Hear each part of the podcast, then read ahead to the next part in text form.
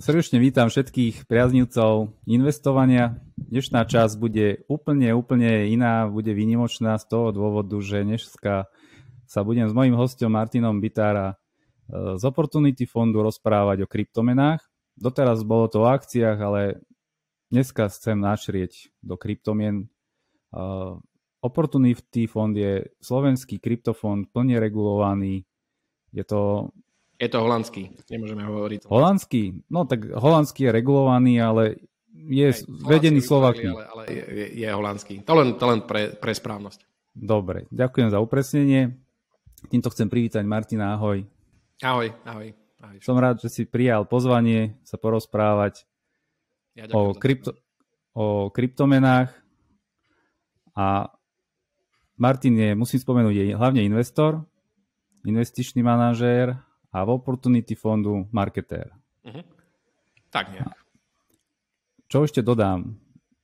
Uh, nejdeme tu riešiť nejaké investičné odporúčanie hej, a čo zaznejú, sú to naše osobné názory. Takže poďme na to, za akým účelom vznikol Opportunity Fond. Um, tak um, ak by som dal tú genézu celého, celého toho fondu ako takého, tak um, tie stratégie ako také fungujú niekde od roku 2018, kedy sme sa tým začali nejakým spôsobom venovať tak trošku hlbšie. A um, niekde na úrovni roku 2020, 2021 vlastne sme to začali uh, riešiť uh, s vlastným kapitálom, kedy sme začali vlastne tieto stratégie testovať, kde sme dosiahli celku zaujímavé výsledky, čo sa týka výnosov a aj stability toho portfólia ako takého. Um, a v podstate tým, že sme z inštitúcií a máme, máme za sebou zo pár rokov investičných skúseností, tak ľudia okolo nás sa začali zaujímať o to, že akým spôsobom by sme to vedeli pre inštitúcie a veľkých, a veľkých investorov dať do nejakej formy, ktorá by bola akceptovateľná, to znamená z toho regulačného rámca. No a tak vlastne na tú požiadavku, ktorú sme my mali od nich, tak sme cez naše kontakty potom začali riešiť, akým spôsobom by sme to vedeli kompletne zregulovať. A to sa nám potom podarilo pod holandskou legislatívou, pretože tá holandská legislatíva, takto chceli sme to hlavne v Európe, nechceli sme žiadny nejaký offshore alebo niečo, chceli sme, keď už sme to mm-hmm. robiť, tak nech to je proste, nech to je dobré tak na Slovensku v Čechách to možno nie je, pretože tuto ešte tie digitálne aktíva, či už je to MBS alebo čo MBčka, oni to moc nejako nechcú počuť, nevedia, že čo mm-hmm. ako s tým tak eh, sme išli za hranice a najrozumnejšie bol eh, regulačný rámec v Holandsku, ktorý je akože stabilný a jeden z najstarších. Takže ten rámec nám vyhovoval, a tak sme to urobili pod Holandskou národnou bankou, kde sme vlastne vytvorili fond kvalifikovaných investorov pod AIFMD, čo je de facto akože tá, tá najvyššia regulácia, ktorú tieto fondy môžu mať a vytvorili sme tento fond eh, kvalifikovaných investorov na digitálne aktíva. Takže ono, vyšlo to, vyšlo to z tej požiadavky, um, od tých ľudí, ktorí to chceli. Takže narastlo to na z malého niečoho, kde sme vlastne mali vlastný kapitál na niekoľko miliónový, niekoľko miliónový fond. Takže, ja, takže tam sme boli celku takí potešení z toho. Znie to inšpiratívne. Možno aj pre mladých ľudí, ktorí chcú niečo vlastne začať startupovo. A, a za, a ako je možné, že teda kolega, keď sme sa stretli v Bratislave v máji, mi spomínal, že vy tam máte nejakú úroveň 5. Čo to je tá úroveň 5? Uh, je, je niekoľko stupňov uh, regulácií, uh, ktoré, ktoré môžu mať nejaké investičné spoločnosti alebo fondy alebo nejaký investičný um, um, poradcovia, keby som to už tak mal nazvať. Um, a my de facto ako keby splňame tú najvyššiu pod IFMD, a tá, tá regulácia je IFMD, potom len tak pre zaujímavosť, a, a, tak vlastne to splňame. A, takže máme, aby to každý asi chápal, že, že čo to všetko musí splňať, tak máme, máme administrátora, ktorý administruje ten fond ako taký a mm-hmm. to je celosvetová firma, ktorá má reputáciu neviem, storočnú, strašne takú, tam, tam je jedna z najlepších. Máme, máme depozitára, ktorý je vlastne veľká banka, ktorá dáva na všetko ako keby pozor. A zároveň máme uh, investičku, ktorá má, neviem, či miliardu pod správou, takže tá je tiež veľmi reputabilná a tá nám, tá nám robí ako keby ten, to, to zastrešenie toho manažmentu.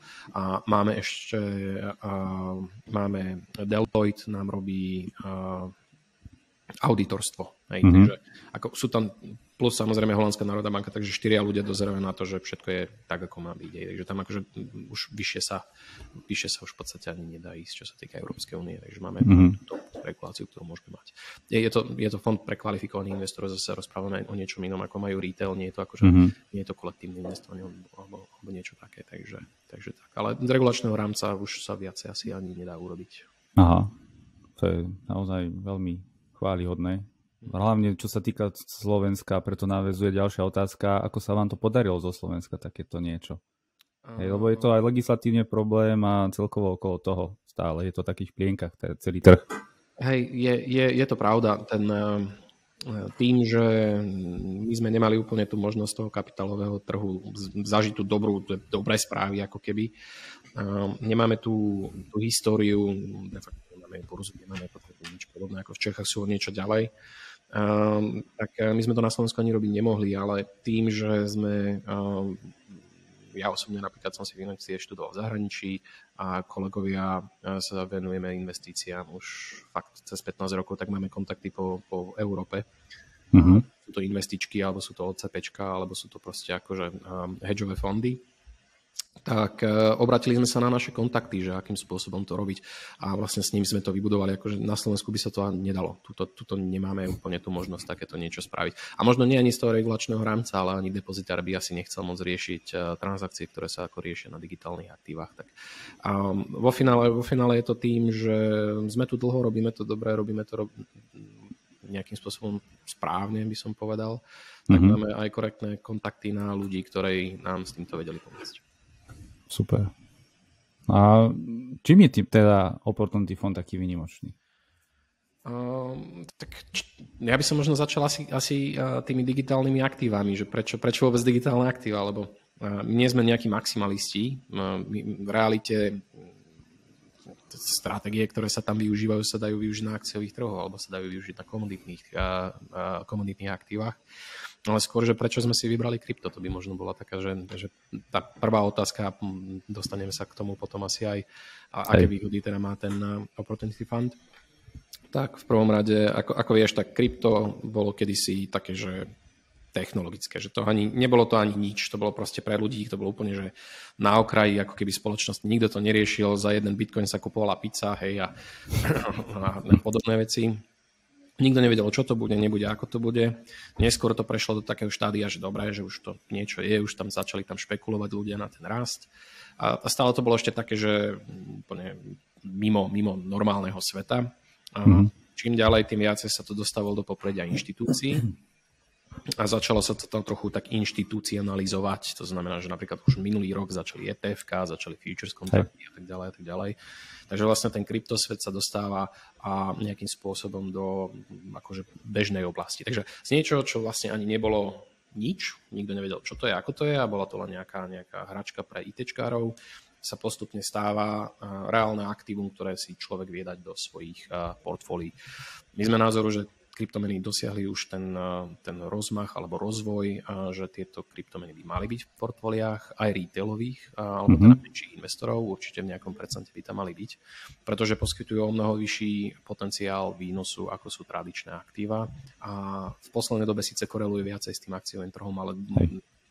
to je len posledný rok ono predtým práve nekorelovali. To znamená, že nešli tak isto, hej, že keď padal krypto, alebo teda keď padal akciový trh, tak kryptomeny nepadali a proste boli tam rozdiely a vedelo sa to dobre diverzifikovať, to portfólio ako také.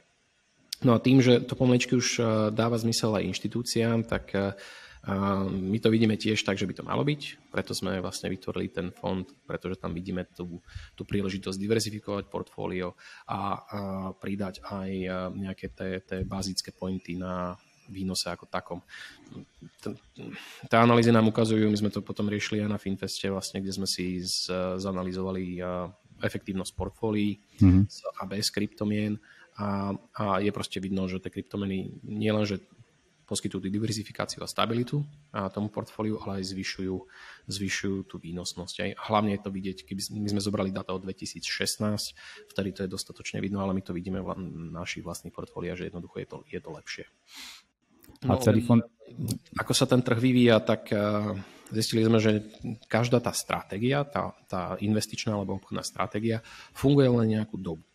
A my sme vlastne hľadali nejaký spôsob, aby sme boli dlhotrvácni, alebo teda aby to fungovalo akože stabilne a dlhodobo. To, to, to, to hlavné, že prečo sme to robili tak sme vytvorili vlastne multistratégiu, kde sú viaceré stratégie, ktoré dokonca bojujú proti sebe niekedy v nejakých okamihoch, ale poskytuje nám o mnoho väčšiu flexibilitu v tom, že keď vidíme, že trh bude klesať, ako napríklad v tomto, v tomto období, kedy máme nejaký ten bear market a trhy klesajú, tak my môžeme tú alokáciu spraviť tak, že sú v defenzívnejšých stratégiách a tým pádom my máme dajme tomu, že pozitívne výsledky, alebo na, v júni bol minus 40% mesiac na prekvy. Mm-hmm. A my sme boli akože negatívna nula vo finále. Hej. Takže mm-hmm. my vieme riadiť to portfólio tak, že aj takýto vysoký prepad nás až tak nejako nezasiahne, pretože sme flexibilní v tom, že môžeme meniť tú alokáciu tak, ako je treba. Mm-hmm. Takže to je veľká výhoda. Väčšina fondov, alebo teda tých skupín je taká, že robí len jednu vec a jedna vec funguje nejaké obdobie a potom prestane fungovať, lebo sa ten narratív trhu zmení. A tým, že krypto je mladé, tak on sa mení často. Hej. Takže my sme vlastne mm. si povedali, že nebudeme to takto robiť, ale chceme tu byť dlhodobo. Takže keď a, a vidíme, že sa niečo mení, tak vieme veľmi rýchlo reagovať. To je to prvá vec. To nám mhm. zároveň poskytuje aj vysokú diverzifikáciu a ako som spomenul, tie, tie, a, a, tie alokácie máme vo viacerých veciach obchodujú sa rôzne typy um, od, od arbitráže, market makingu pre long short a tak ďalej a tak ďalej. Akože tých, tých vecí je tam viacero a oni sú v nejakej takej tej multistratégii a to nám vlastne dáva o mnoho väčšiu stabilitu toho portfólia. Takže um, v júni minus 40%, my sme boli akože minus 0, aj nejaké, nejaké drobné percento. Akože to je, to keď si zoberete, že ako sme my ochránili kapitál oproti ako ľuďom, ktorí len držia tie kryptomeny, tak to mm. je úplne niekde inde. Takže to je, to je, to je tá hlavná devíza toho celého, celej tej stratégie. Um, taká tá tretia vec, taká možno asi nie úplne zaujímavá pre uh, nejakých tých investorov, uh, ktorí sú akože menší, to skôr pre inštitúcie, ich zaujíma napríklad ten upside limit, to znamená, že koľko peňazí tam vedia dať, aby to stále fungovalo. Mm-hmm. To na trhoch funguje len nejaká likvidita a je tam len niekoľko nákupcov a predajcov. A keď máte príliš veľa kapitálu, tak neviete ho umiestniť nejakým spôsobom dobre na ten trh. A my tento problém nemáme tým, že je to multistratégia, je to na rôznych, či už burzách alebo stratégiách, ako som vravel, tak my de facto nemáme upside limit. Vieme prijať v podstate koľko milióny a milióny, stovky miliónov eur a stále to bude fungovať. Nejaké fondy majú taký ten limit 50 až 100 miliónov a viacej ich to proste nepustí, lebo už dosiahli ten limit. Ten, ten trh nie je taký, taký veľký ako napríklad akciový trh, kde vlastne nie je limit. Aj. Takže mm-hmm. toto a v neposlednom rade sú to, sú to uh, ľudia za tým, hej, to sú tí portfólio manažéri a tí analytici. My máme aktívny spôsob uh, riadenia toho portfólia. My nerobíme hodl, to znamená, že my nedržíme to nejaké, že, že kúpime, zavrieme oči a dúfame. To práve nerobíme. My robíme aktívnu správu, kedy sa vlastne na to pozeráme non-stop upravujeme to portfólio, rebalancujeme to, robia sa tam dátové modely a dátový výskum na to, aby sme vlastne boli pripravení na každú eventualitu na trhu. A tento aktívny štýl nám vlastne pomohol aj v tomto bear markete, kedy my sme dostatočne ochránili kapitál už len čakáme na to, kedy to začne zase rásť. Takže tieto štyri veci, no tá flexibilita, ktorá nám zaručuje tú dlhotrvácnosť, tá diverzifikácia medzi tieto tú, tú rôzne štruktúry tradingu a investovania, mm-hmm. takže, takže, takže ten, toto by som povedal, že sú také tie veci. No ten aktívny manažment to je, to je asi to gro, lebo veľa ľudí počuje o tom pasívnom investovaní Aj. pasívne investovanie to a hento je to ten najlepší spôsob. Ono je to dobré, keď človek si tam dáva, ja neviem, treba 20 eur mesačne a robí to 20 Hej. rokov tak akože v tom prípade áno, ale ako náhle skrátite ten časový rámec napríklad na 10 rokov, tak mm-hmm. už teda pravda potom nie je. Tých príkladov na trhu je množstvo. To sa môžeme pozrieť na obdobie tuším 1998 až 2008, keď sa pozrieme na to, ako, ako bol S&P, ako fungovalo, tak ak by ste mm-hmm. boli pasívny investor, tak by ste boli akože non-stop strate hej, vo finále, hej, akože tam by ste nezarobili absolútne nič. A to je 10-ročné obdobie. Uh, a myslíme si s tým, aká je makroekonomická situácia teraz, že do toho roku 2030, možno 2028, ja neviem, či akciové trhy, či dlhopisy nebudú ponúkať také výnosy, aké boli tu v roku 2021, 2020. Aj to, to tlačenie peňazí tu už nebude. Hej. Fed už stiahuje peniaze, stiahuje likviditu a keď stiahujete likviditu, tak ani tie výnosy nemôžu byť také. Hej. Takže a preto si myslíme, že mm, digitálne aktíva majú tú schopnosť vykryť vlastne ten, ten pokles výnosov na akciovým trhom a mali by byť súčasťou portfólií. Takže hmm. tak by som to zhrnul. Dobre, ďakujem. A vieš mi prezradiť aj či niečo doslova, že hodlujete? Nie. Alebo nie? Nie, nie, nie, fakt, nie sme hodleri, my nedržíme, nedržíme veci, takže kúpime a držíme to 10 rokov, to vôbec nie máme ten aktívny manažment, takže tam nie je žiadny. Mm-hmm.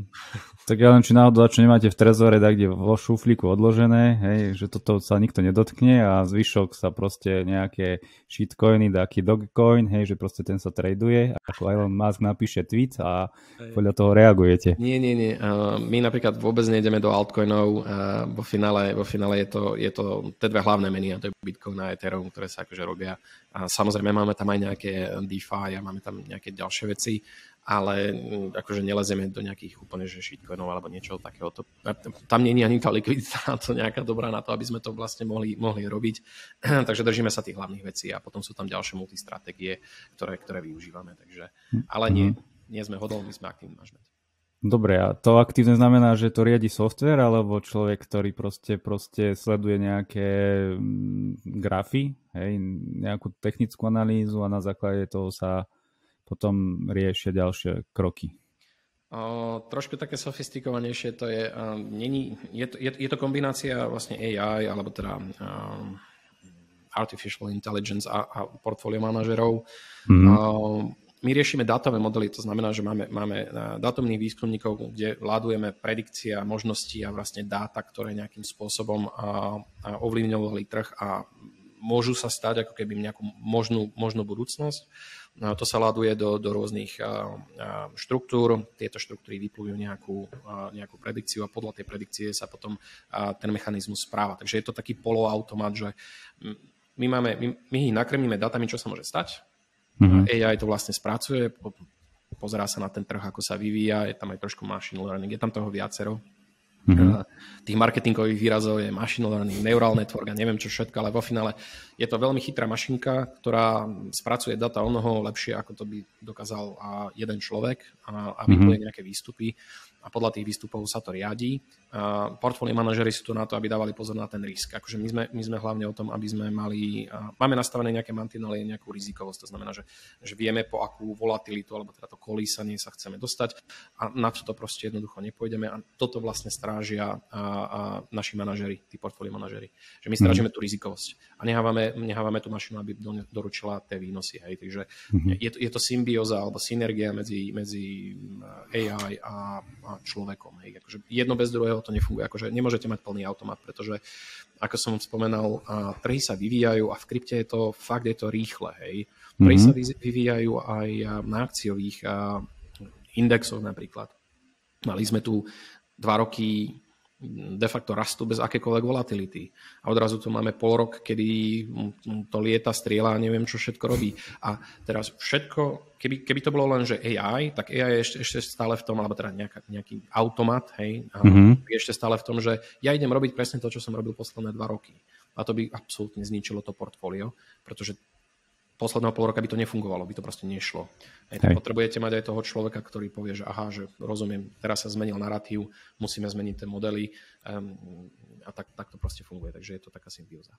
Uh-huh. A kde taký, ako napríklad ja by som si mohol takú mašinku zohnať, ja by som vedel flexibilnejšie reagovať na situáciu na trhu a čo kúpiť a predať? Uh, neviem.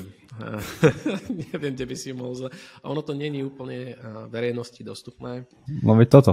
Uh, takto, oni, je, je zaujímavé, je, že dokonca na niektorých softveroch si viete um, kúpiť takéto boty, ako keby. Um, mm-hmm. Len ja by som skôr povedal, že to je...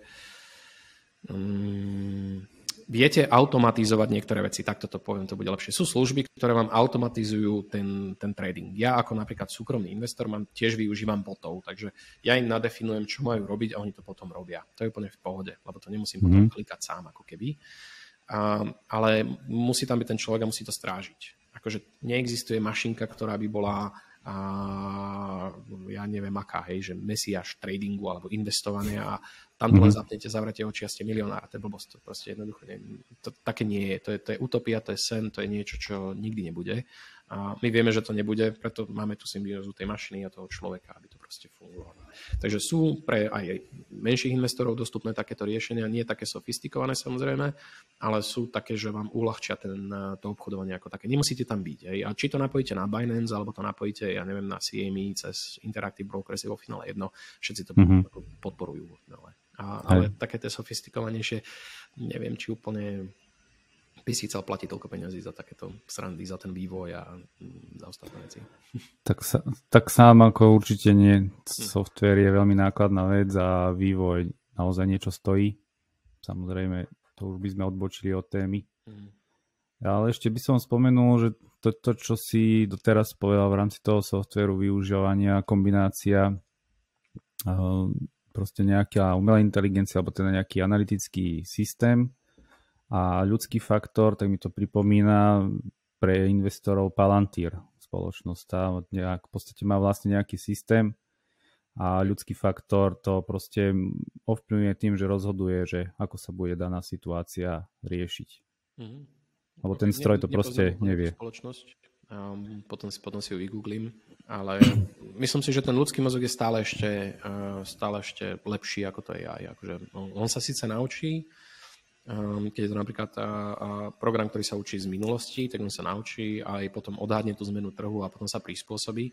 Len ono mu to dokonca dlho trvá, lebo potrebuje tie dáta. Hej. Takže on by sa pol roka teraz učil a až teraz by začal fungovať a za pol roka sa v krypte zmení ten narratív viackrát. Hej. Uh, takže ako, človek a... potrebuje mať nejakým spôsobom zažité a musí, musí tomu rozumieť, že čo sa tam deje. Presne. Na to. A takto náhodou nevyzerá to tak, že by tie aspoň hej, tí profesionálni investori alebo teda inštitúcie nesúperia medzi sebou len nejaké umelé inteligencie na trhu? O, týchto, Či proste to je veľa. To ako mm, je... Myslím si, že akože každý, každý taký nejaký hedžový fond alebo nejaký... Uh, no každý, dobre. Nie je to úplne, že každý. Teraz som akurát čítal štúdium zo 100 hedžových fondov um, ohľadom, ohľadom rôznych vecí využívajú softveru, tak eh, je vidno, že kvantitatívne analýzy, to je niečo, čo robíme aj my, eh, tak eh, je vo väčšine prípadov to využívajú veľké, veľké fondy, ako sme napríklad my. Mm-hmm. Je menej, menšie percento zastúpenia, kde sú tzv. discretionary managers alebo nejaký event driven alebo niečo. To sú vlastne ľudia, ktorí to robia, že aha, niečo sa stalo, idem na to reagovať, ale nepoužívajú mm-hmm. žiadny ako keby software na, na, na ako bežnú, bežnú investičnú prácu. Takže je to trend, ktorý bude ďalej a ďalej, čím ďalej tým viacej, ako keby budú to využívať všetci tie kvantové, alebo teda nejaké dátové modely a podobné veci, lebo to uľahčuje tú prácu rozhodovania. Hej. Mm-hmm. Uh, tých dát je strašne veľa. V makre yeah. to vidíme, že tam, tam uh, množstvo, množstvo dát uh, prichádza a, a človek, aby to celé vedel nejakým spôsobom filtrovať, tak je to veľmi náročné. A software mm-hmm. to mhm. vlastne uľahčuje. Hej, ten má pomáhať. Ale nemal by byť ten, ktorý rozhoduje za všetko. Mm-hmm. Hej, to, to, to tak není. Um, Ray Dalio, um, to je, on je, on je uh, má najväčší hedge fond na svete. Oni vo finále majú um, dokonca oni majú vo firme ako keby systém rozhodovania, ktorý je vlastne robený na spôsob ako keby AI, dajme tomu, ale to je súbor pravidel, ktoré oni nejakým spôsobom dávali do, dokopy neviem, či 40 rokov, hej, akože to je, mm-hmm. to je niečo neskutočné, však preto sú aj ako jeden z najväčších fondov, alebo ak nie, hej. to myslím, že sú najväčší úplne, ale uh, aj, aj výnosy majú mnoho vyššie ako napríklad to, čo ponúka priemer na trhu, nejaký index alebo niečo. Takže ono to funguje, len um, treba na to makať, akože to nie je niečo, čo nastavíte raz a už potom zabudnete. Mm-hmm. A chcel som sa ešte opýtať, náhodou nepríjme do takého štádia, že nakoniec, že keby človek uh, takéto pozícii, že keby vybral nejaké krypto, môžem príklad, hodloval a neriešil nejaký takýto software, či by náhodou nedosiahol nejaké lepšie výnosy v priebehu času.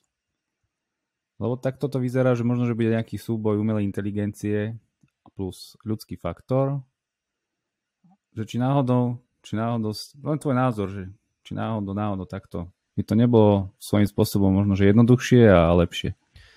Um, Skúsim na to povedať takto. Keď som no. ja nejaký malý investor a teraz mm-hmm. Idem riešiť iba ako keby svoje privátne peniaze, tak e, nemám na to čas, nechce sa mi vzdelávať, nechce sa mi proste robiť absolútne nič, len viem, že to má nejaký potenciál. A či Hej. je to jedno, či je to teraz kryptomena, alebo je to akciový, akciový trh, tak uh, je možné, že keď nakúpim, tak trafím a proste to vystrelí. Ja neviem, ľudia, ktorí si povedali, že hm, elektrické, elektrické auta ešte predtým, ako boli elektrické auta, vôbec nejako toto, že to je zaujímavé. Ja si myslím, že tá Tesla môže byť celku zaujímavá a dali tam, ja neviem, tisícku a už sa o to nestarali. Hej. Tak áno, prebili samozrejme ten trh, aj, lebo Tesla išla hore o mnoho rýchlejšie ako, ako všeobecne trh ako taký. Alebo Netflix, to je jedno po finále, akože môžeme si dať ako viacero príkladov. Dokonca Amazon, hej. Ale to je, to je také, že to je už potom o šťastí, nie o investovaní. To len, že OK, boli ľudia, ktorí a, kúpili ja neviem, tam príklad na neviem, Solanu alebo Avalanche ako, ako v kryptomenách, úplne tak, že aj, ani nevedeli, čo to je za projekt, proste to kúpili a odrazu bum a je to 10 tisíc percent hore a nič neurobili, hej. Ale to je o šťastí, to není o, o nejakom pravidelnom investovaní, o niečom, čo, o, čo, o čo sa stará a, a, a ako ten človek. To, ako vo finále nie. Ja si nemyslím, že keď kúpim treba, ja neviem, 20 kryptomien do každej dám stovku a zavrem oči že budem lepší, ako keď sa tomu reálne venujem a robím ten aktívny manažment, že pozerám sa na to, že ktorá funguje, ktorá nefunguje, mením to, rebalancujem to. Takže mm-hmm. nie, nemyslím si, že mm, je to, je to lepšie. Samozrejme, veľa ľudí um, sa pozeralo na tú, tú výnosovú stránku týchto vecí, že Hej. Uh, často sa stretávam s tým, že pasívne investovanie, ukážte mi aktívnych manažerov, ktorí porazili trh. No tak ako keď trh je priemer a máme nejakých aktívnych manažerov, tak budú manažery, ktorí sú lepší ako trh a manažerov, ktorí sú horší ako trh. Hej? Áno. Ale oni sa pozerajú na ten výnos. Nikto sa nepozerá na to riziko. Ten aktívny manažment redukuje riziko, výrazne redukuje riziko oproti hodlovaniu, alebo teda buy and hold, ako sa hovorí. A to z toho dôvodu, že keď budú padať trhy, tak vypadáte s nimi. Hej. A proste jednoducho padnete. Krypto padlo 70%. A ľudia teraz, keď nakupovali a akokoľvek nakupovali, tak sú dole 70%. To je veľmi, veľmi náročné na psychiku, na udržanie takéhoto, takéhoto investičného a rámca. Tam fakt musíte byť, že 20 rokov. Hej. Kdežto aktívni manažeri nie sú 70% dole. Možno sú 5, možno sú 10, možno sú 20, ale určite nie sú 70. Aspoň by nemali, mm-hmm. to robia dobre. A tým pádom majú o mnoho lepšiu pozíciu na to, keď trh začne rásť, aby ten priemer trhu prebili. Mm-hmm. Hej. Takže z dlhodobého hľadiska, ak je to robené dobre, tak uh, určite bude ten aktívny manažer lepší ako ten priemer trhu, čo je nejaký benchmark, ako je napríklad Bitcoin, alebo ako je S&P 500, alebo Dow Jones, alebo niečo. Mm-hmm. Ak je to robené dobre, tak sú určite lepšie na tom. A potom otázka je, že či chcete byť teda pod priemerom, aj, alebo vy keď len nakúpite, tak máte nejaké transakčné poplatky a tak ďalej a tak ďalej. Nedaj Bože, idete do nejakého štandardného retailového fondu, tak tam akože tam máte, neviem, 1,5% poplatok a ročne len za to, že tam máte účet, aj nehovoriac o ďalších transakčných poplatkoch, tak vy najprv musíte vygenerovať 1,5, až potom sa dostávate nejakým spôsobom kvázi do pluzu. Ešte musíte prebiť, mm-hmm. ešte musíte prebiť infláciu tak akože no. náročné. Hej? Keď sa o to nestaráte, tak ako, ako, ako čokoľvek. Keď sa o to nestaráte, tak to raz nebude. Hej? Ano. Za mňa. Takže aktívny manažment je podľa mňa uh, lepší ako pasívny manažment. Určite si myslím, že to tak je. Aj z dlhodobého hľadiska. A, a je, to, je to aj ten pomer toho, toho rizika aj výnosu. Hej? Že tam musíme sa pozrieť na to, na to riziko hlavne. Nielen na ten výnos. Hej, ja, ako ja s tým úplne súhlasím, hej, to pasívne investovanie má svoje tiež plusy, aj mínusy, ale tá aktívna správa som určite za. Mm. Za tak, tak to nechcem hovoriť, že pasívne je zlé. Vravím, ak chcem to nie. budovať kapitál od nuly, eh, tak nemá zmysel to robiť aktívne, lebo ak tam mesačne posielam stovku, tak je to vo finále jedno. Aj tam ano. nemám čo ako keby extra stratiť. Ale ak už mám nejaký, eh, nejaký kapitál za sebou, tak eh, nehať to len tak pasívne nie je úplne, nie je úplne ideálne. Minimálne rebalancovať, aspoň teda dajme tomu, že na nejakej pravidelnej báze, ja neviem, či to je kvartálne, alebo mesačne, alebo, alebo poloročne, je fakt, že dobré, lebo znova, dostávame sa do príkladu 21, 22, a respektíve 20, 21, 22. Takže ľudia nakupovali pasívne. Kupovali, kupovali, kupovali, kupovali. Vo finále oni kupovali na vrchole. Dostali sa na vrchol.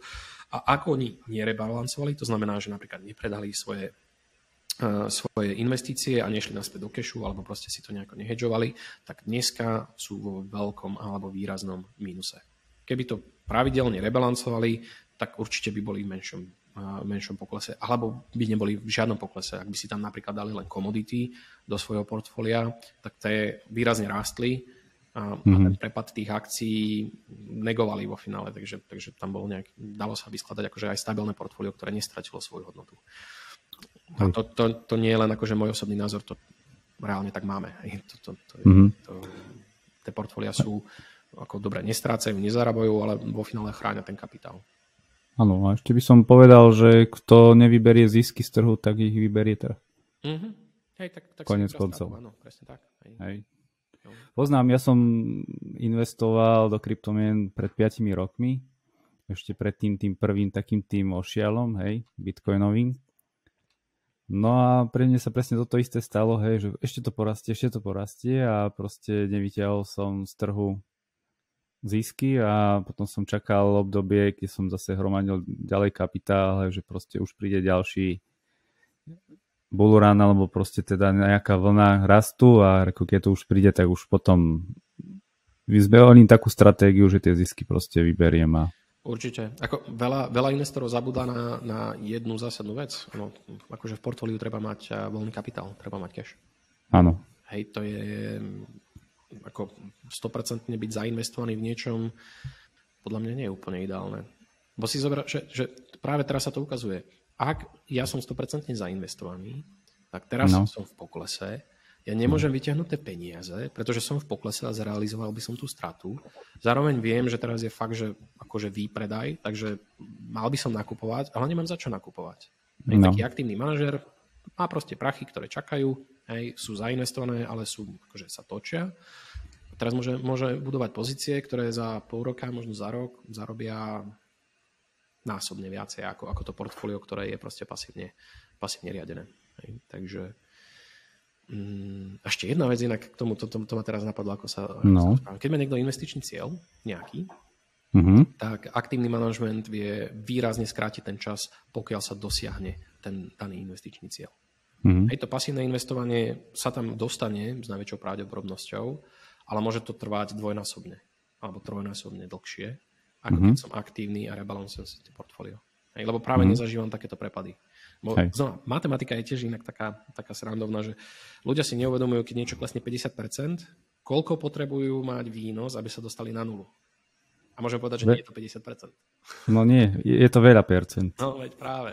Takže každé 1% čo stratíte, tak musíte dvakrát toľko ako keby zarobiť, aby Presne. ste sa dostali len na tom, na čom ste boli predtým. Hej. Presne. Takže to len k tomu riziku, že treba riadiť riziko. No, no a už po, keď už trošku odbočíme tematicky v rámci alokácie, alebo teda drženia, alebo do čo kupovať tie kryptomeny, hej, tak aj z vlastnej skúsenosti proste, hlavne čo sa týka tých shitcoinov, alebo Bitcoin, Ethereum, čo si už aj sám naznačil a určite budeš, alebo teda to potvrdíš, moje tvrdenie, že práve tieto dve kryptomeny sú také, také, taká dvojka, že proste taká stabilná na trhu, že proste človek vie, že toto tu bude určite. Jo. Hej, ale tie, keď si aj pozrieme na tú prvú, minimálne tú prvú desiatku tých kryptomien top, keď už, či to bolo pred rokom, pred 5 rokmi, alebo pred desiatimi rokmi, tak ono sa to strašne obmienia.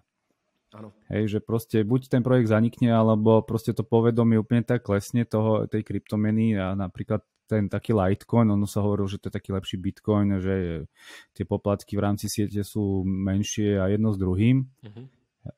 Mám aj kamarátov, ktorí do toho zainvestovali a proste nakoniec zo stratou sú stále z toho, že proste ten Litecoin už ako není chýru ani slichu. Uh-huh.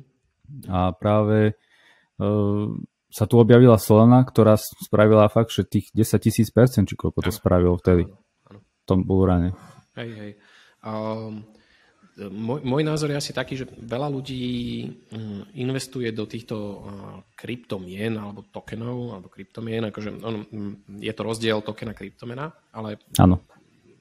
nemusíme úplne že, že hlboko do toho, ale myslím si, že oni, oni nejakým spôsobom zabudnú, že také, nechcem povedať, že shitcoiny, ale projekty, ktoré tam sú, a takto investovanie sa podobá skôr na investovanie do akciových titulov alebo do nejakého venture kapitálu. Hej. To znamená, že vy vo finále ani nekupujete ten token, lebo nejakým spôsobom pôjde hore-dole, ale vy by ste sa mali pozerať na to, že čo ten, čo, čo ten projekt robí a či má vôbec nejakú perspektívu do budúcnosti. Lebo ak ten, ten, ten, ten projekt je proste len, ja neviem, kópia niečo, čo už existuje, tak je asi menšia šanca, že to porastie, ako niečo, čo fakt môže zmeniť používanie, že má nejakú utilitu. To znamená, že, že, že je tam reálne využitie, že ten business case tam, tam je. Lebo tie, tie tokeny sú vydávané spoločnosťami, ktoré niečo robia a ten token má niečo robiť a tak získavajú vlastne financovanie, ako keby tie, tie spoločnosti, že vydajú token, hej. vydáte peniaze a tá firma potom niečo vytvára, hej? tá spoločnosť alebo ten, ten ekosystém niečo vytvára a uh, môže to byť dobre, môže to byť, môže to byť zlé. Napríklad ten Litecoin Hovorilo sa, že áno, že je to lepšie ako Bitcoin, lebo no. proste a má to lac, lacnejšie a rýchlejšie poplatky. Však super, perfektné. A teraz máme no. Lightning na, na, na Bitcoine, čo robí to isté. A teraz no. ten Litecoin už je potom ale zbytočný. Hej? Tá no. perspektíva toho, že to bude rásť, je dosť nízka. A, a veľa ľudí sa zabúda na to pozerať, na tento pohľad, že treba si pozrieť, čo ten projekt má robiť. Nie ten token ako taký. To je, to je, to je, to je, cena tokenu je irrelevantná, ale idem investovať v podstate do spoločnosti, ktorá niečo vytvára a musím sa pozrieť na ten business case, že čo vlastne robia, na ten white paper, akým spôsobom to idú robiť a potom na tokenomics, ktoré vlastne hovorí o tých tvrdých číslach, ako sa to celé bude správať. Lebo ak máme uh, len taká, taká zaujímavosť. Tokenomics hovorí o tom, že ako budú odmeňovaní tí ľudia, ktorí vytvárajú ten, ten projekt.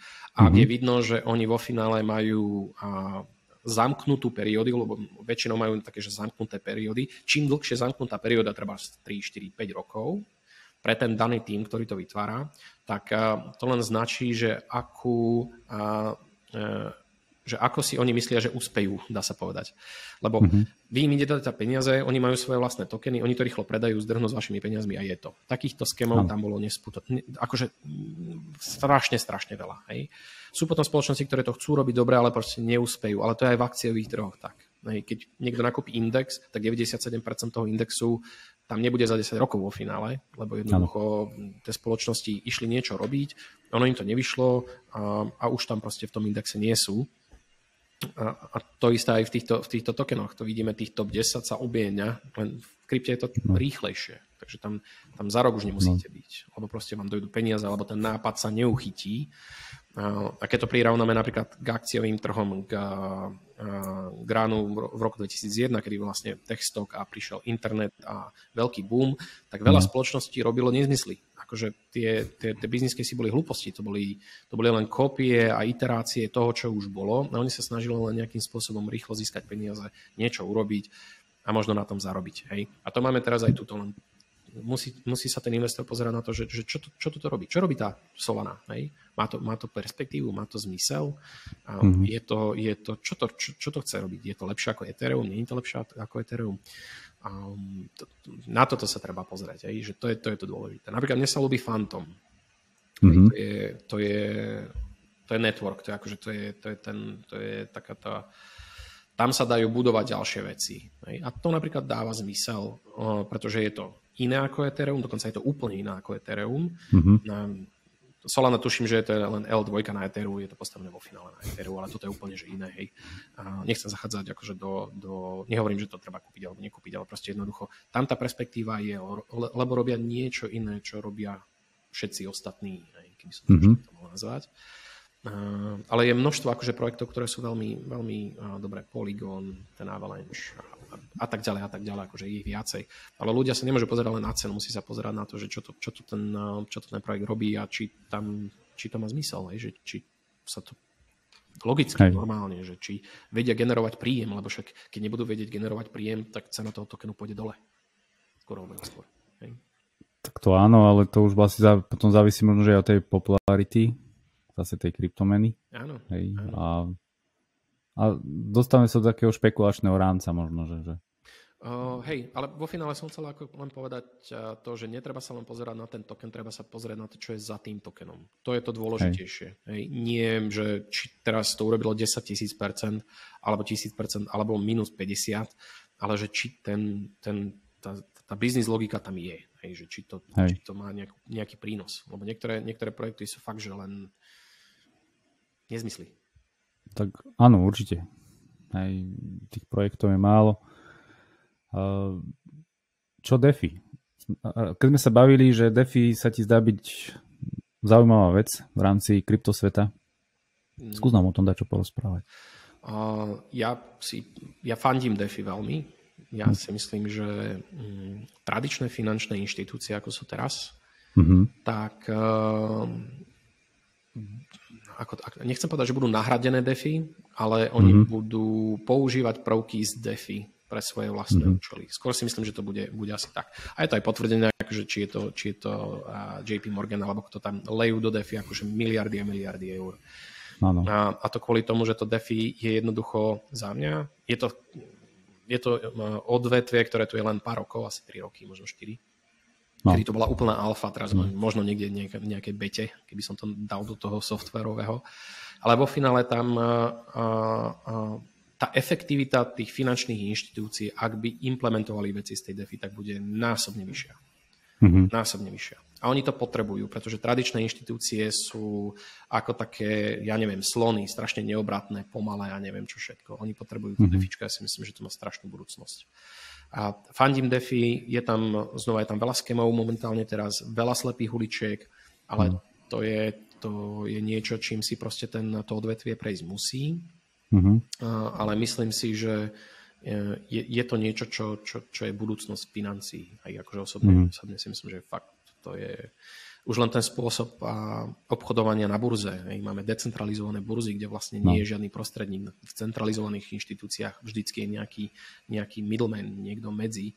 Takže vo finále v týchto, v týchto defičkách už nie je. Tam sa dajú robiť veci, ktoré vy sa môžete stať bankou, požičiavať peniaze, môžete robiť peer-to-peer. Tam je strašne veľa možností, strašne veľa uh, dobrých vecí, ale vravím, je to, je to mladé odvetvie, ešte, ešte tam bude Teraz sa to vyčistilo, hej, to, akože to si môžeme povedať, že teraz sa to čistilo, niektoré spoločnosti no. neprežijú a to je úplne prirodzené, takto sa proste tvorí trh, akože tí dobrí, znova na biznis model, keď sa pozrieme, kvalitné biznis modely prežijú, a veci, ktoré zmysel nedávajú, proste tu nebudú. Mm-hmm. Stratia hodnotu, a... pôjdu na nulu. Hej, a máš v hľadačiku nejaké také, také, aspoň jeden príklad DeFi, ktorý sa ti zdá byť, že je zmysluplný a toto stojí za nejakú zmienku, alebo sa tomu aspoň zamerať alebo venovať nejakú svoju pozornosť. Urči, určite sa mi ľúbia decentralizované burzy. To, to, mm-hmm. to je jedno z tých, tých hlavných vecí, ktoré, ktoré tam je. A spôsob, ako si tam viem kvázi privyrobiť, lebo tým, mm-hmm. že tam nie je ten middleman, ten prostredník na spracovanie týchto, týchto transakcií, tak ja sám viem byť ten middlemanom vo finále a viem z toho získavať nejaké poplatky za to, že tam vložím nejaký kapitál a ten kapitál pomáha a vlastne robiť tie transakcie a na tom viem, na tom viem zarobiť z toho, že, že a, a, no. Liquidity providing sa to volá. Ne? Ako poskytovateľ Aha. liquidity pre tú danú burzu, ako viem byť ja sám. Čo v tradičných Hej. financiách to nemám ako urobiť, lebo to je, to by ste potrebovali strašné milióny. Ako mm-hmm. Nedokážete sa dostať len tak na burzu a povedať, že ja by som chcel vám tu dať nejakú likviditu a vy mi budete platiť nejaké poplatky. To nedokážete urobiť, ale v DeFi to dokážete urobiť. Alebo sú mm-hmm. protokoly, kde viete požičať peniaze a za to dostávate, a za to dostávate výnos, ktorý je ako výrazne vyšší ako napríklad v tradičnej banke. Tam môžete dostať 0,5%. A v, v coinoch kde viete vlastne nejakým spôsobom stejkovať takto, tak môžete dostať no. 5-6%. Veľmi, akože tie veľké coiny nemusíte ísť do nejakého, do nejakého veľkého rizika. No. Um, a, a rôzne iné veci sa tam dajú robiť s tým, ale to by sme asi potrebovali asi ďalší podcast na to, aby sme sa... Áno, áno, áno, áno, tak stejkovanie, mám skúsenosť, akože je to chválihodné, keď tam nejaký projekt proste za rok 12% bez toho, že človek by musel byť nejak aktívny a proste len to zastejkuje nejakú kryptomenu. Teraz by som Canva, nie Canva, ako sa to volá. Nako, taká jedna kryptomena tiež 12%, že ročne.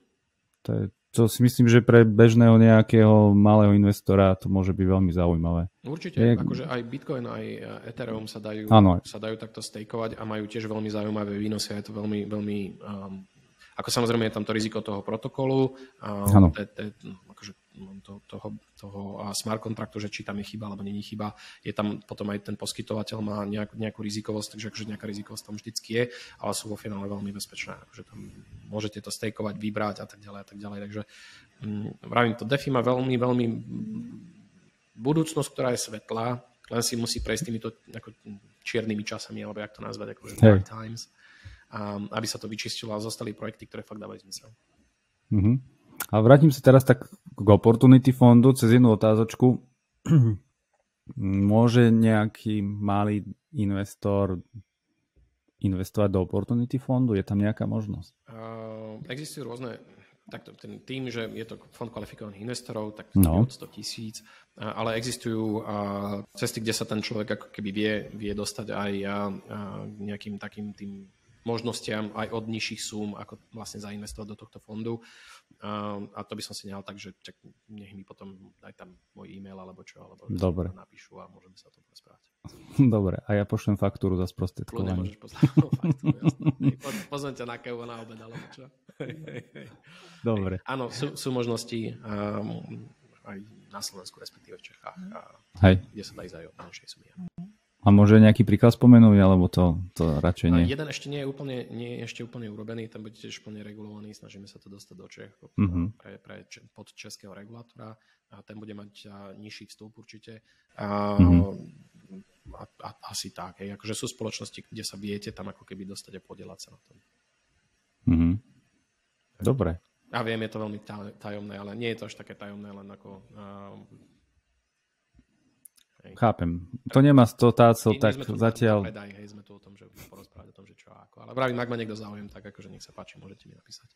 Dobre, tak to sa dohodneme, že dáme do komentáru nejaký Dobre. kontakt. Ale však no. Facebook, LinkedIn, Ježiš Maria, však tam akože tam. Hej, hej. Nech napíšu, že, že, že to prišlo od teba, vieš, na tú kávu a na ten obed. Dobre.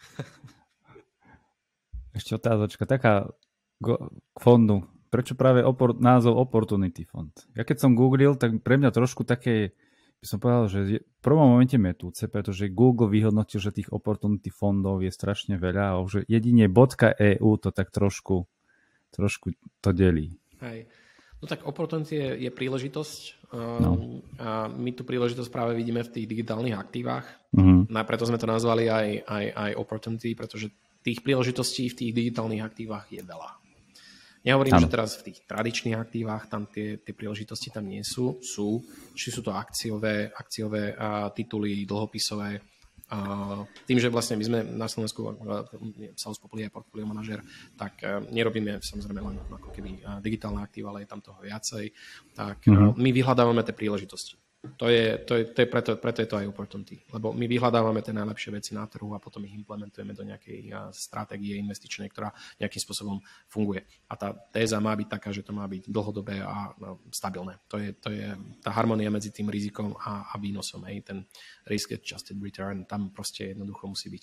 A my sa snažíme len proste urobiť to, že je množstvo portfólií v, v tradičnom svete. A teraz sa rozprávame, tradiční investor sú väčšinou robení tak, že nejaké percento akcií a nejaké percento dlhopisov a tým končia.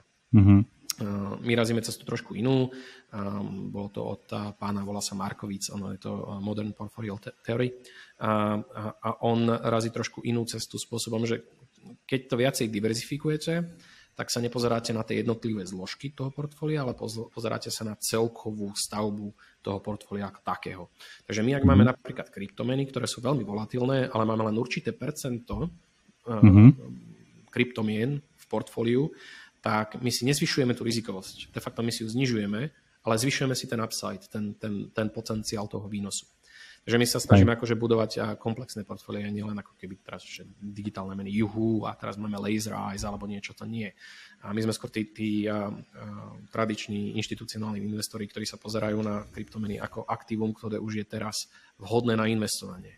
Hej? Mm-hmm. A sme jedni z prvých, ktorí to proste urobili nejak tak, tak Ináč. že sme to proste dali, je to regulované a dáva to zmysel, má to dobré výsledky, chráni to kapitál a jednoducho je to tu. A my vieme, že už retailoví investori a s príchodom, s príchodom regulácie MIKA, ktorá príde niekde na úrovni 2024, tak myslím si, že vtedy sa roztrhne vrece s, s, s digitálnymi aktívami a budú dostupné v bankách vo finále, hej, už keď to tak mám povedať.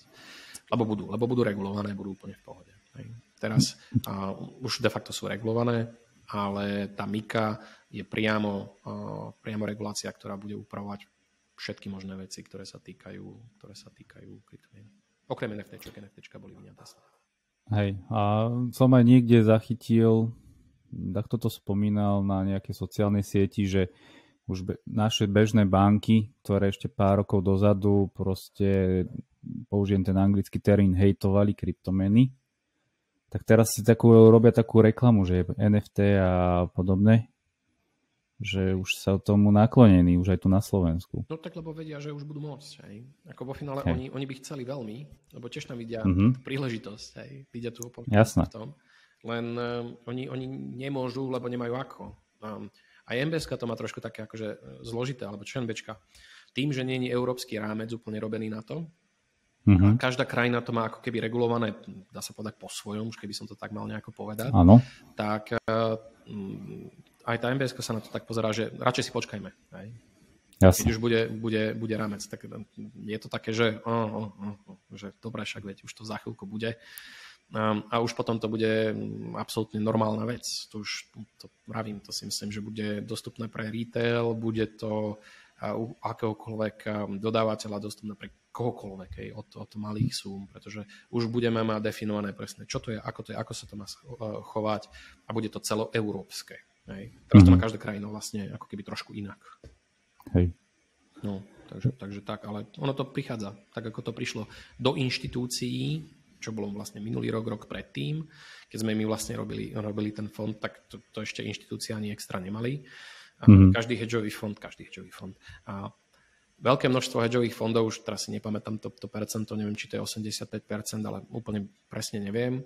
A hedžových fondov 100 najväčší na svete vraví, že digitálne aktíva budú posilňovať svoje pozície v tých hedžových fondoch, že to proste bude rásť, aj jednoducho bude. A, a poč- postupne sa to dostane do retailu.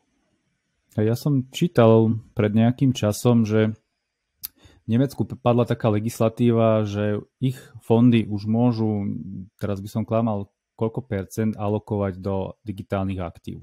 Že im to už povoluje ich zákon. Okay. Nejak minulý rok to tuším vyšlo, alebo pred dvoma rokmi nejak. Je, je, Taká... je to možné, ako vravím, tie, tie západné krajiny, ktoré majú vybudovaný ten kapitálový a kapitálový trh, to znamená, že majú nejakú burzu a majú tam tú históriu. My ju božiaľ nemáme, lebo sme mali dlho komunizmus, no. ono sa to len buduje. A, a náš trh je, povedzme si, akože v zásade malý Ano. tak my tu, my tu nemáme mať ako tú, tú históriu, tak oni sú popredu. Preto aj ten holandský fond, lebo tam tá regulácia bola už, už dlho. A je tam tá, mm-hmm. ten regulačný rámec je tam stabilný. Vieme presne čo, kde, ako a vieme, že sa nebude extra meniť. Čiže oni de facto lídujú celú, celú myku, tam tie, tie štáty, ktoré sa tomu zaoberajú už dlhšie, tak oni to pripravovali, takže ideme podľa ich vzorca. Mm-hmm. Ešte sa vrátim, tak už sme to viackrát načrtli, ale moja chyba, mal som to hneď na začiatku Kedy vznikol fond? Uh, OK, um, tak je, je viacero vecí. Uh, no. Tie mechanizmy, ktoré sú vo fonde, fungujú dlho. Mm-hmm. S našim vlastným kapitálom reálne fungujú od roku 2021, od roku mm-hmm. 2020, dajme tomu, tam už bol akože naliatý ten kapitál. Takže že máme, máme ten kapitál, tak ako to funguje, to funguje od 2021 a oficiálne fond vznikol tento rok. To tá mm-hmm. entita, lebo celý rok 2021 sme vlastne budovali ten, ten fond ako taký. Ono to, ten proces není, že prídete teraz k regulátorovi a poviete, hej, chceli by sme fond. A za dva týždne je to urobené, že to trvalo takmer rok, hej, dokiaľ sa mm-hmm. všetko urobilo tak, ako má, dokiaľ sa to sprocesovalo, dokiaľ sa to overilo, dokiaľ sme sa, my sme sa najprv museli overiť, fond sa musel urobiť, museli sme, museli sme povedať, čo robíme, ako robíme, a dať všetky dáta, oni to museli prejsť, muselo to ísť cez modelácie, museli nám dať, a, a museli nám vo finále schváliť, že a, rizikovosť, ono je to, ESMA profil, to je mm, od 1 do 7 sa používa. 1 je veľmi bezpečné, 7 je veľmi ako keby volatilné. Mm-hmm. My sme dostali napríklad 5. A 5 je, že rizikovosť je menšia ako akciový trh. Viete, mm-hmm. vieš si to predstaviť. My robíme digitálne aktíva a máme, máme, máme rizikovosť na 5 a akciový trh má 6. My sme mhm. menej, menej volatilní ako akciový trh, čo sme. Ne, v finále.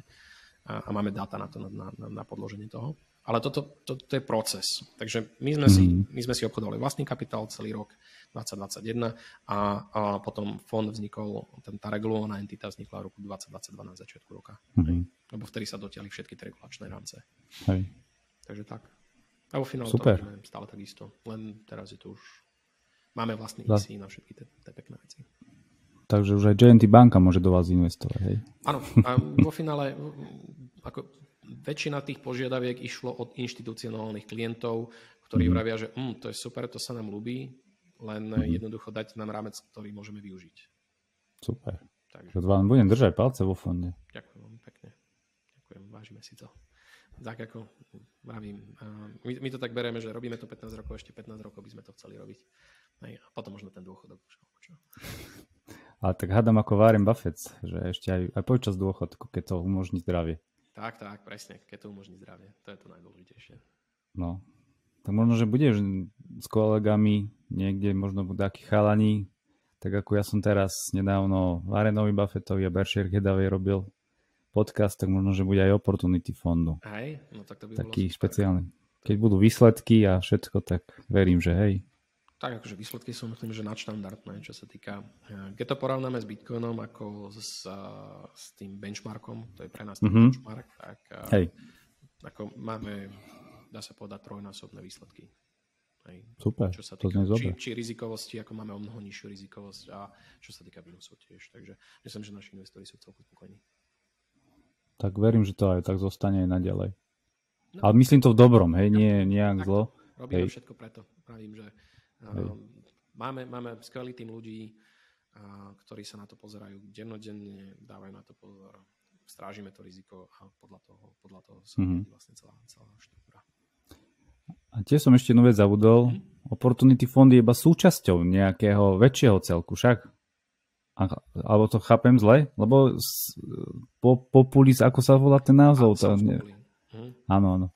Jo, Nie je to nejaká... je je, vo finále je to, je to firma, ktorá vytvára takéto riešenia. By som to, je to mm-hmm. finančno-technologická platforma, ktorú sme, ktorú sme založili. Do tej samozrejme vie napríklad aj menší investor vstúpiť a, mm-hmm. a, a táto platforma vytvára potom napríklad vytvorila tento regulovaný fond aj vytvára ako mm-hmm. ďalšie, ďalšie mechanizmy pre investovanie, lebo ako zmyslom sa je to, že prinášať nástroje veľkých hráčov aj moderným investorom, menším, a tak o to sa snažíme. Takže to, reálne, to je reálne niečo, čo nás baví vytvárať takéto solutions. Super. Takže tak. No, naozaj je to super, už sa opakujem s tým slovíčkom, ale naozaj nedá sa tomu asi viac menej ani niečo povedať, lebo je to naozaj dobré. Vzhľadom k tomu, že mám o kryptomenách naštudované, čo to, mm-hmm. sám aj reálne skúsenosti z trhu, síce iba 5 rokov, ale... Oj, oj, to je, to, ako, to je na, viac než dosť. No, na kryptotrhu určite. Hej, hej. Ako vo finále, ja si myslím, že keď sa tomu niekto, trhom všeobecne teraz, akože keď sa tomu niekto začne fakt, že venovať, tak uh, myslím, že do roka, keď intenzívne sa tomu venuje, už bude chápať tej logike toho celého. A do tých 5 rokov si myslím, že vie byť úplne, že, že už chápa tie mechanizmy už z toho makrolevelu, kde je čo, keď si niekto, nejaký bankár na Fede urobí niečo, že čo pravdepodobne sa s tým stane a tak ďalej. A tak už rozmýšľať v tých súvislostiach, myslím, že ten 5-ročný, 5-ročný rozdiel, to je ako, ako škola, hej, to, to si treba ako keby zažiť a, a ponoriť sa do toho a robiť s tým. Hej. Takže a ja chápem, že nie všetci to budú chcieť robiť a to je úplne normálne. Ja tiež nechcem sa učiť, ako robiť zubarčinu, hej, alebo ja neviem čo, hej na to sú zubári a, vo finále ľudia, ktorí na to nemajú čas len vidia ten potenciál, zase majú portfólio manažerov alebo teda fondových manažerov, ako sme my, kde vlastne vedia vložiť peniaze a, a, a zhodnocovať ich týmto spôsobom. Alebo si ich nakúpiť akože samostatne, len potom je to ten buy and hold, o ktorom sme sa rozprávali, že môže nemusieť úplne Ešte sme to spomenuli, ale NFTčko riešite pod fondom? Z časti áno, ale nie je to nejaké nejaké Terno, hej. toho portfólia. Dokonca by som mm-hmm. aj mhm. klamal, že, že aké veľké percento to je, alebo neviem, ako to sa celku vyvíja, ale bude to niečo veľmi malé. Mm. Ani neviem, akým spôsobom, ak by som to tak mal povedať, že či to, či to čo to tam, ako to tam. Hej. hej. Na to sú portfólio manažery. A môžem sa opýtať, Ešte... potom dáme druhý kol. Tom, že ako dobre, dobre. Hej. Budem sa tešiť. Hej. A tým, ako Ešte... NFTčka sú zaujímavé, ale to je zase je to, aj, aj to vyzerá byť ako veľmi zaujímavé investičné aktívum v budúcnosti, lebo je to fakt také, že hm, ak to vie splniť tú unikátnosť, to znamená to NFT ako non-fungible token, ide len o to, že, že keď máte vy obraz, tak na tom blockchaine je to zapísané a už vám to nikto nevie opajcovať. Akože, keď máte obraz doma, tak vám to niekto vie ako keby okopírovať a vydávať mm-hmm. za, ako urobiť falzifikát. V NFT to nie je možné. Hej. Takže Presne. to vie byť zaujímavé. Tam, akože, tam sa robia akože v celku, neviem, by som povedal, že halúzne veci, ako tam sa predávajú predávajú sa v digitálnom svete nejaké pozemky teraz, hej, ktoré sú NFT-čkové a akože zaujímavé, zaujímavé veci sa tvoria. Uvidíme, ako tá Web3, ako to pohne a ten metaverse a všetky tieto veci, ale ako je tam určite potenciál. Lebo je to umenie vo finále teraz. Hej, je to pre umelcov, Um, umenie má svoje zastúpenie v alternatívnych investíciách aj v normálnom fyzickom svete, tak prečo nie v tom digitálnom? Hej, uh, už som to spomenul v predchádzajúcom podcaste, keď sa to, som sa bavil s Danom Gladišom o Marenovi Buffettovi, tak aj tu je to dobrá súka. Mhm. A neviem, či si zachytil, ale ja som si tak našiel pár dní dozadu, že vnúčka Varena Buffetta vytvára NFTčka. OK. Dobre. Hej, že na Instagrame, neviem ako sa presne volá teraz krstným menom, ale tiež mám prezvisko Buffett, hej, a pozerám a nejako čiro náhodou som na ňu natrafil, že ona sa týmto zaoberá a robí NFTčka. Mm, super. A, a, a ku podivu Warren Buffett je v podstate taký, neviem, že odporca, ale hovorí, že kryptomeny nie. Hej. OK. Um, ani sa nemôžeme úplne čudovať. Hej, zase on, e, ten jeho štýl je o ľuďoch, nie o firmách. Takže um, on skôr sa pozerá na, na, na iné, iné veci. On je skôr ten investor, kde sa pozerá na to, že a, aké sú čísla za tou firmou, kto to riadi, aké majú perspektívy. Není ten technický, technický typ, ktorý by sa pozeral na m, tie technické veci. Takže, ale hej, ja to mám rád. Tie NFT sú zaujímavé. Ja žiadne nemám inak. Ani ja. Možno, možno nejaké som dostal jedno, dve, neviem ani, ani či to mám alebo nemám. Ja som zase není ten umelecký typ. nerozumiem, prečo by mal obrazok stať 20 alebo 40 alebo 50. Nie, pre mňa je to len obrazok, hej, takže ako z tohto, z tohto titulu nie som úplne vhodný adept na, na držanie takýchto vecí. A, takže tak. Ešte alkohol to... chápem, hej? čím starší, tým lepší. ale, ale obraz je stále len obraz. Hej. hej. A pre mňa je to tiež taký bizár, hej, že proste tie opice... No, tie, alebo teraz sú žaby nejaké, hej. Tak to, to som nezachytil, ale tie opice, to som úplne fascinovaný, že dáka, teraz som niekde tiež zachytil, že dáka piata, najdrahšia, zase neviem za koľko prepočtené dolárov, miliónov, zase koľko stojí. Mm-hmm. Čo, mňa, čo ma úplne fascinuje, že ako je to možné, že takéto niečo dostane taký rozmer v rámci sumy, že No, no. Mne sa to strašne ľúbilo. Ja si to pamätám, uh, bol, že CryptoKitty, to no, také mačičky. To a to bolo, to bolo, ja neviem, kedy to bolo, 3 roky dozadu? Prepnem, Asi 3 roky dozadu, neviem. A tak, tá, tá kryptomačička bola predaná za 150 tisíc dolárov. Hej. A ja som, že, že čo, to, čo to je to že čo to vlastne je? A to je v podstate fakt jedna mačka. Tamagotchi, no. ak si to niekto ešte pamätá vôbec, tak Tamagotchi sa predalo za 150 tisíc dolárov. Ja som vtedy, vtedy som bol, že wow, že to ako, je, je, je to zaujímavé, lebo uh, celý, celý ten trh, ať to sú akcie, alebo komodity, alebo jedno, vo finále tú cenu alebo tú hodnotu určujú ľudia. Hej? To je na tom ano. najzaujímavejšie. A že, že to len reflekcia toho, že ako, ako ľudia si vážia niečo, alebo teda akú hodnotu tomu dávajú. No a hen tomu dali hodnotu 150 tisíc. Prečo? Neviem. Ale ja som tu, nie, to nie je moje miesto, aby som rozumel prečo. Stalo sa to, hej, takže neviem, zvláštne. Hej, zvláštne. Dobre. Ešte k Opportunity fondu. Čo plánujete do budúcna? Aké sú vaše ciele? Uh, tak pozeráme sa hlavne na tomto momente sú to, sú to v podstate spolupráce s inštitucionálnymi investormi. Um, viacej, sa, viacej sa na tie korporáty teraz zameriavame, ale um, môžem povedať, že snažíme sa dostať ako keby Opportunity Fund do, do legislatívy, ktorá je tuto veľmi blízka. Hej. Mm-hmm. Je, to, je to u susedov v Čechách, ale vo finále snažíme sa to akože priniesť sem, aby to bolo ešte lokálnejšie ako to Holandsko. Takže to je asi, mm-hmm. to, je asi to, čo sa teraz momentálne snažíme. A správne to chápem, hej, chcete spolupracovať so slovenskými finančnými inštitúciami, hej? Či aj zahraničné riešite? No, za, akože zahraničné primárne, ale uh-huh. ako, jasné slovenské tomu nevymieňajúc. Uh-huh. Ah, no, jasné. Vieš, čo myslím. Nechcem si exkludnúť na slovenské inštitúcie, ale, ale zameranie je na, tie, na tie inštitúcie, na tých uh-huh. profesionálnych, respektíve kvalifikovaných investorov momentálne teraz. Ale uh-huh. snažíme sa niečo dať aj a, a, pravím do Čech, čo by bolo prístupnejšie pre všetkých. Na Slovensku ten mechanizmus ten už existuje. Takže dostávame sa ku koncu nášho podcastu. Som naozaj veľmi rád, že Martin prijal pozvanie a prosprával nám o Opportunity fonde a pokecali sme trošku aj o kryptomenách. Do ďalších vecí sme veľmi nechceli zabrdať, pretože téma je to tiež veľmi bohatá a špecializovali sme sa hlavne na Opportunity fond. Takže Martin, naozaj veľmi pekne ďakujem a verím, že sa uvidíme možno, že aj pri ďalšom podcaste. Ďakujem veľmi pekne za pozvanie. Som rád, že som mal tú možnosť sa trošku vyjadriť o, o krypte a o týchto veciach. Je to téma, ktorú, ktorú mám rád. Investovanie ako také si myslím, že je, je nielen, že budúcnosť, ale aj nutnosť pre ľudí, ktorí chcú mať a, a nejakým spôsobom taký ten lepší štandard života v nejakom časovom horizonte. Takže ďakujem pekne, že som mi dal priestor a, a ďakujem poslucháčom. Radosťou. Aj na budúcej. Môžeme dať čo zrekapitulovať. Možno o rok, o dva. Určite. Budeme Dobre. Teš, dobre, teším dobre. sa. Majte sa pekne, ahoj. Majte sa.